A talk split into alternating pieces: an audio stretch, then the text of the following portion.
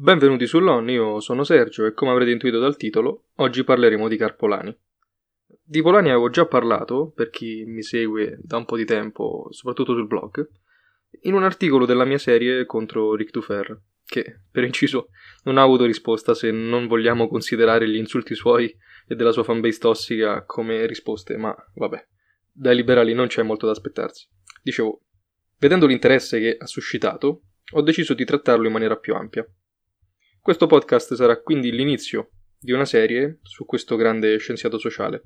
E il modo migliore per introdurlo, a mio parere, dato che mi sembra che fuori dalle accademie sia poco conosciuto purtroppo, è quello di tracciare una piccola biografia intellettuale. Prima però voglio parlare brevemente dei motivi per cui Polani mi ha interessato. Allora, se parliamo di, di Polani, dobbiamo prima di tutto capire che non si trattava di un marxista, però ha sviluppato dei concetti scientifici molto interessanti, soprattutto nel suo testo più importante, La grande trasformazione. Non era neanche un comunista, diciamo. Era, io lo definirei socialista democratico, altri lo hanno definito sempre socialista ma con altri aggettivi accanto. Per questi altri motivi quindi metto un po' le mani avanti. Eh, io adoro Polani, ma non tutto ciò che ha detto mi trova d'accordo. Magari un episodio sarà più specifico su questi punti, sui punti di contrasto e anche sui punti di contrasto fra lui e Marx. Altro motivo per cui mi interessa molto, diciamo questi sono i motivi interni all'interno del dibattito fra socialisti, però c'è anche un motivo, diciamo, esterno. Il motivo che mi è interessato è il fatto che bastone liberisti. Cioè, avete presente quando questi geniacci gialli ci dicono che il comunismo e il socialismo sono utopie, che il liberismo è conforme alla natura umana e altri idiozie simili? Ecco, con Polani il discorso si rovescia, cioè lui dimostra come invece il liberismo sia una distopia criminale, che con la natura umana non ha proprio nulla a che fare. Però, non bruciamo le tappe. Polani era nato nel 25 ottobre del 1886 ed è morto nel 23 aprile 1964, per cui aveva visto molto. La Prima Guerra Mondiale, la Rivoluzione d'Ottobre, la caduta dell'ordine liberale classico, l'avvento dei fascismi, la Seconda Guerra Mondiale, il trionfo dello stalinismo, eccetera. Mi piace dire che era un uomo inseguito dalla storia eh, che tuttavia egli stesso inseguiva. Eh, inseguito dalla storia perché è dovuto migrare quattro volte, direttamente o indirettamente per motivi politici. Che egli stesso inseguiva eh, perché con le sue opere, anche quelle in cui scava con attrezzi storici o antropologici, non manca mai riferimento al proprio presente. Polani è praticamente sempre stato eh, socialista, nato da una famiglia ebraica che prediligeva un'educazione di stampo miliano per i suoi ragazzi, cioè un, diciamo molto orientata a, all'educazione intellettuale anche a volte in maniera molto stressante. Da adolescente entra a far parte di una società di studenti socialisti all'Università di Budapest. Però si fa espellere per aver preso a cazzotti degli studenti che facevano parte di un movimento di conservatori antisemiti. Insomma, Polani già faceva prassi a quel tempo. Eh, a parte gli scherzi, il modo in cui egli si impegnava nella lotta era eh, con l'analisi dei problemi morali e sociali e nella diffusione della conoscenza di essi attraverso l'insegnamento e la discussione. Era questa l'attività politica a cui si sentiva portato e che cercò di realizzare, dirigendo dal 1908 eh, un circolo chiamato Circolo Galilei. Questo circolo, costituito prevalentemente da studenti ebrei poveri, era autonomo dai partiti politici Esso si proponeva il, rinnovi- il rinnovamento scientifico e l'emancipazione e la, for- la formazione non solo dei propri membri, ma di un vasto pubblico.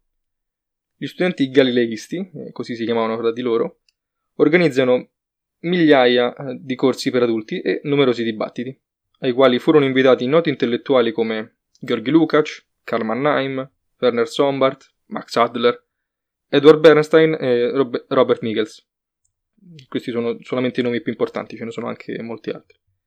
Nel giugno 1919, durante il cosiddetto Biennio Rosso Europeo, per sottoporsi a un'operazione chirurgica, si recò a Vienna da Budapest, dove aveva abitato fin da allora. Rimase a Vienna, eh, però, perché eh, dopo i falliti tentativi di rivoluzione democratica e comunista, la classe dominante eh, aveva riconquistato il controllo politico dell'Ungheria. Ora, ovviamente, Polani, che era uno serio, aveva appoggiato sia il governo di coalizione presieduto da Caroli, il governo di coalizione democratica, sia la Repubblica Comunista eh, di Bela Kun.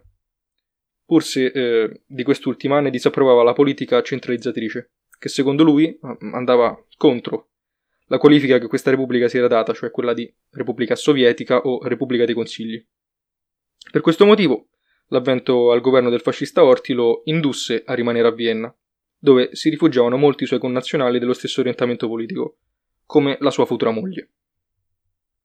Così finisce, diciamo, il suo periodo eh, ungherese, nel 1919, e inizia il suo periodo cosiddetto viennese. Nella Vienna Rossa eh, viene a contatto con gli austromarxisti e con gli economisti della scuola austriaca, la scuola liberale, che lo aiuta a precisare il suo orientamento teorico e politico. I suoi referenti polemici sono proprio, appunto dal lato liberale, eh, quelli gli esponenti della scuola austriaca, mentre dal lato socialista egli si opponeva soprattutto al dogmatismo e all'economicismo della seconda internazionale e ai metodi del bolscevismo. La concezione polaniana del socialismo come realizzazione della libertà moderna, come costruzione consapevole della società da parte di individui liberi, era influenzata soprattutto dal pensiero di personalità eminenti eh, del socialismo austriaco, come Max Adler o Otto Bauer, o anche dal, questo dal lato austriaco ma dal lato inglese, anche dal Guild Socialism. Egli vedeva il socialismo essenzialmente come estensione della democrazia, dalla sfera politica, a tutti gli ambiti della vita sociale, eh, soprattutto all'economia. Vita sociale che andava vissuta attraverso la partecipazione dei singoli ad organizzazioni attinenti ai diversi aspetti della loro esistenza, eh, come sindacati, partiti, cooperative, amministrazioni locali, associazioni culturali, eccetera. Su questa base le informazioni eh, avrebbero potuto diffondersi e quindi la volontà generale poteva essere formulata e rappresentata a livello eh, delle scelte governative con più precisione. Per portare avanti questo progetto politico, eh, da una parte Polani cerca di illustrare le modalità e la plausibilità di un'organizzazione democratica ghildista o funzionale dell'economia, in polemica con Ludwig Mises, esponente della scuola austriaca e convinto sostenitore del libero mercato, inserendosi nel famoso dibattito sul calcolo economico in una società socialista. D'altra parte, egli si rendeva conto che un enorme e permanente processo di autoeducazione collettiva per la, il raggiungimento del socialismo era necessario. Perché? Se la libertà individuale è il fattore della costruzione sociale, il cambiamento delle istituzioni dipende, eh, almeno in parte, da quello di ogni individuo e si realizza come cambiamento culturale, senza determinismi. Polani condivideva questo nucleo tipicamente austriaco del suo pensiero politico con i suoi avversari liberali, con Friedrich Hayek in primo luogo. E infatti la nozione di scelta sta alla base della teoria soggettiva dei fondatori della scuola austriaca eh, di economia. Polani però eh, non si limita a raccogliere questo concetto, tras- lo traspone a livello della autogestione collettiva e della trasformazione istituzionale che i liberali invece riservavano al singolo individuo. Il concetto di scelta eh, viene così trasposto appunto a livello istituzionale e eh, quindi Polani quello che cerca di fare è sostanzialmente quello di coniugare libertà negativa e libertà positiva. Se il principio fondamentale dell'esistenza umana è la capacità di scegliere liberamente, il socialismo va edificato proprio per rendere l'essere umano padrone dei mezzi per configurare la propria esistenza sociale. Ben presto Polani eh, si rese conto però che una transizione democratica al socialismo non solo era difficile, ma era proprio impedita, anche con mezzi niente affatto democratici, dalla classe al potere. Quest'idea gli era già chiara almeno dalla metà degli anni venti e, diciamo, la classe eh, dirigente liberale dei vari paesi europei, con la sua connivenza con i fascisti, non ha fatto proprio nulla per contraddirlo.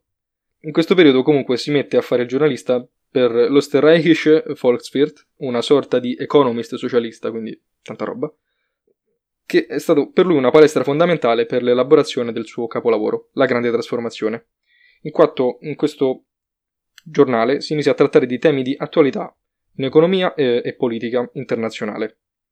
Nel 1933, però, a causa del suo orientamento notoriamente antifascista e socialista, Polani dovette trasferirsi a Londra per non compromettere la redazione del suo giornale. A marzo, infatti, era successo che in Austria c'era stata un'ulteriore svolta autoritaria ad opera del cancelliere Engelbert Dollfuss, che proibì le riunioni pubbliche e impose la censura alla stampa. Con questa nuova emigrazione si chiude il periodo eh, austriaco, periodo viennese di Polani e inizia il periodo inglese, che durerà circa otto anni, dal 1933 al 1941.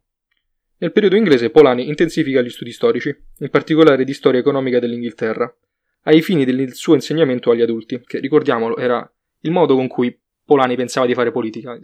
Suo, la sua attività si stagliava soprattutto su un terreno cultural politico, non direttamente politico, diciamo così. Mm, non faceva politica con i partiti, faceva politica attraverso l'educazione intellettuale. Egli esamina inoltre la congiuntura fascista come soluzione della crisi definitiva della società liberale. Il fascismo, secondo Polani, sarebbe l'attualizzazione di tendenze secolari e reazionarie che, come risposta alla crisi, divengono un progetto politico coerente e vincente.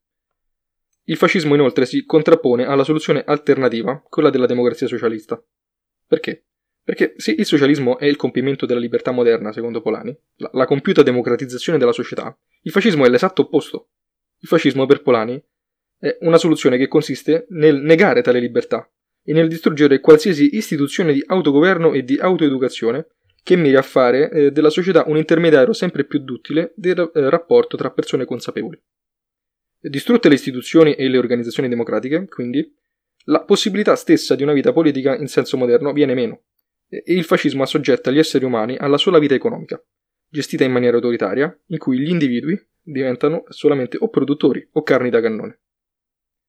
Nella seconda metà degli anni 30, eh, Polani partecipò alle attività di un gruppo affiliato al vasto multiforme movimento britannico della Christian Left, la eh, sinistra cristiana potremmo tradurre.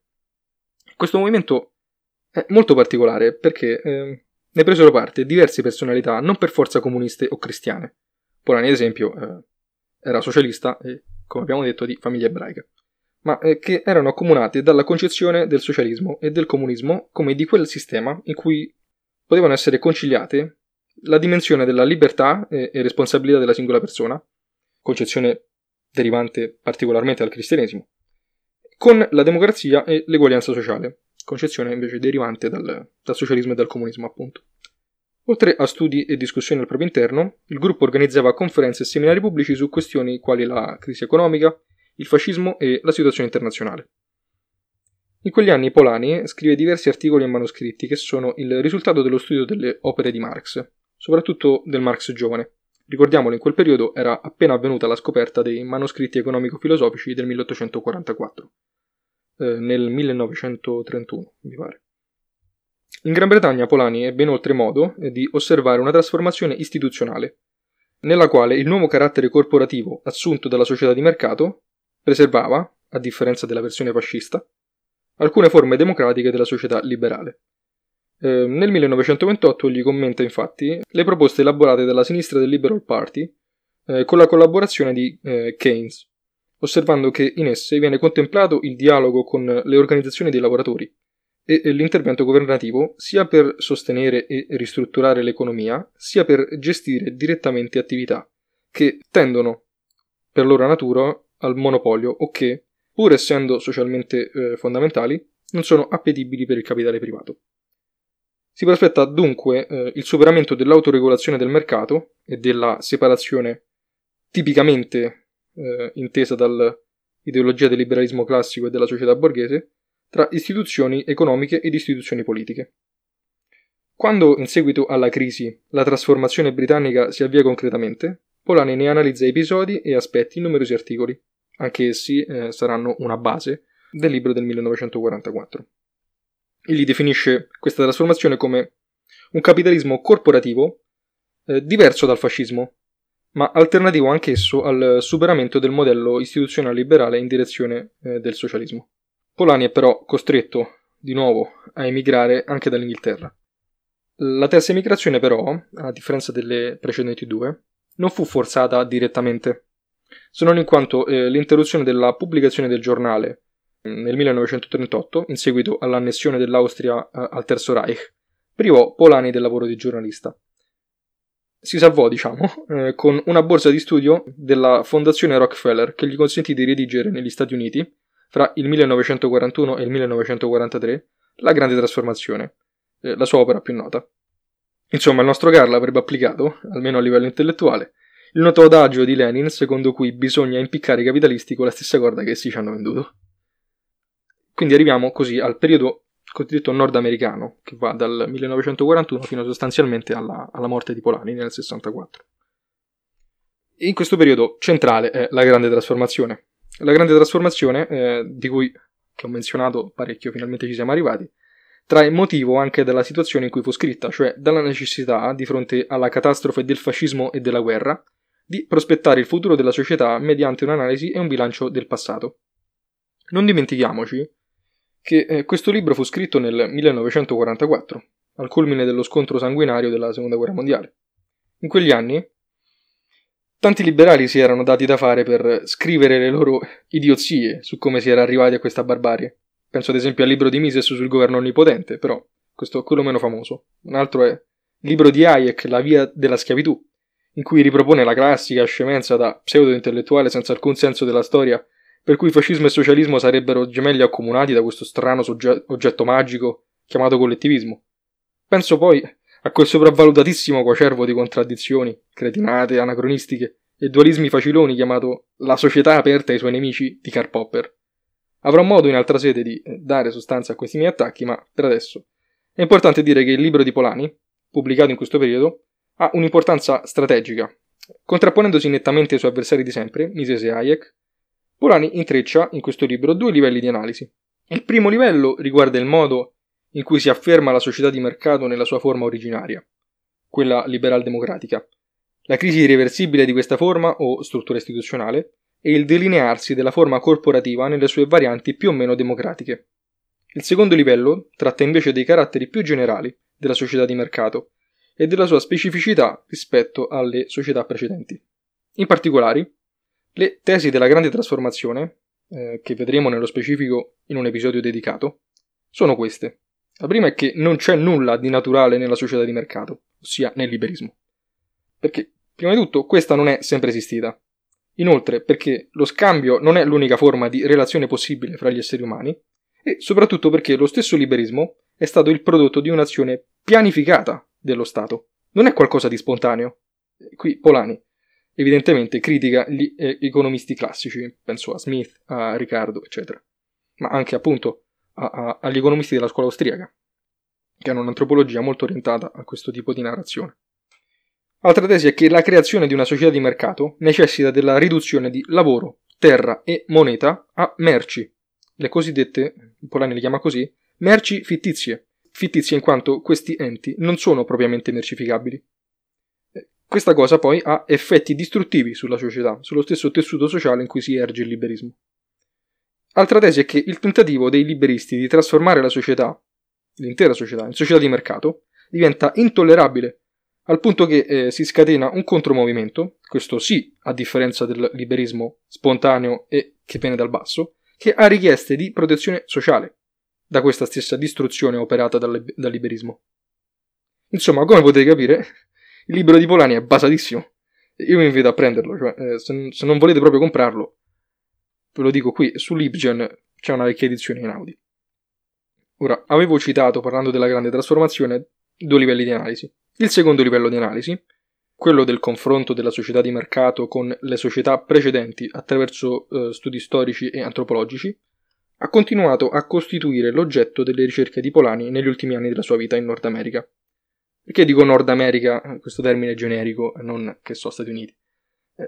Dico così perché, sebbene nel 1947 fu nominato visiting professor eh, di storia economica alla Columbia University di New York, agli inizi della guerra fredda egli eh, dovette stabilirsi in Canada, vicino a Toronto, eh, perché sua moglie, ex militante del Partito Comunista sia in Ungheria che in Austria, era stata bandita per sempre dai democraticissimi Stati Uniti. Un libro importante di questo periodo è Traffici e mercati negli antichi imperi le economie nella storia e nella teoria. Insomma, il titolo è molto indicativo, appunto, di questo interessamento di Polani per questioni di carattere storico e antropologico. Potrebbe sembrare però che con questa scelta Polani volesse ignorare i problemi politici dell'epoca, ma non è affatto così. Innanzitutto perché egli non smise mai di interessarsi agli eventi del periodo, come appunto la guerra fredda, da cui sperava potessero svilupparsi esperienze regionali socialiste ma eh, fuori dai due blocchi econ- eh, egemonici, eh, quello dell'URSS e quello degli Stati Uniti. O come la rivoluzione ungherese del 1956, che eh, sperava potesse far scattare possibilità di riforma in senso più democratico del sistema sovietico. Inoltre, questo suo impegno sulla comparazione della società moderna con le più antiche società era rivolto a mostrare quanto le generalizzazioni antropologiche della teoria economica fossero sbagliate, o più che sbagliate, intellettualmente disoneste, perché nascondevano una teoria normativa dietro una falsa teoria descrittiva. Dopo una vita passata a combattere le sue battaglie contro il liberalismo e il fascismo, in favore della democratizzazione piena della società, Polani si spegne nell'aprile del 1964.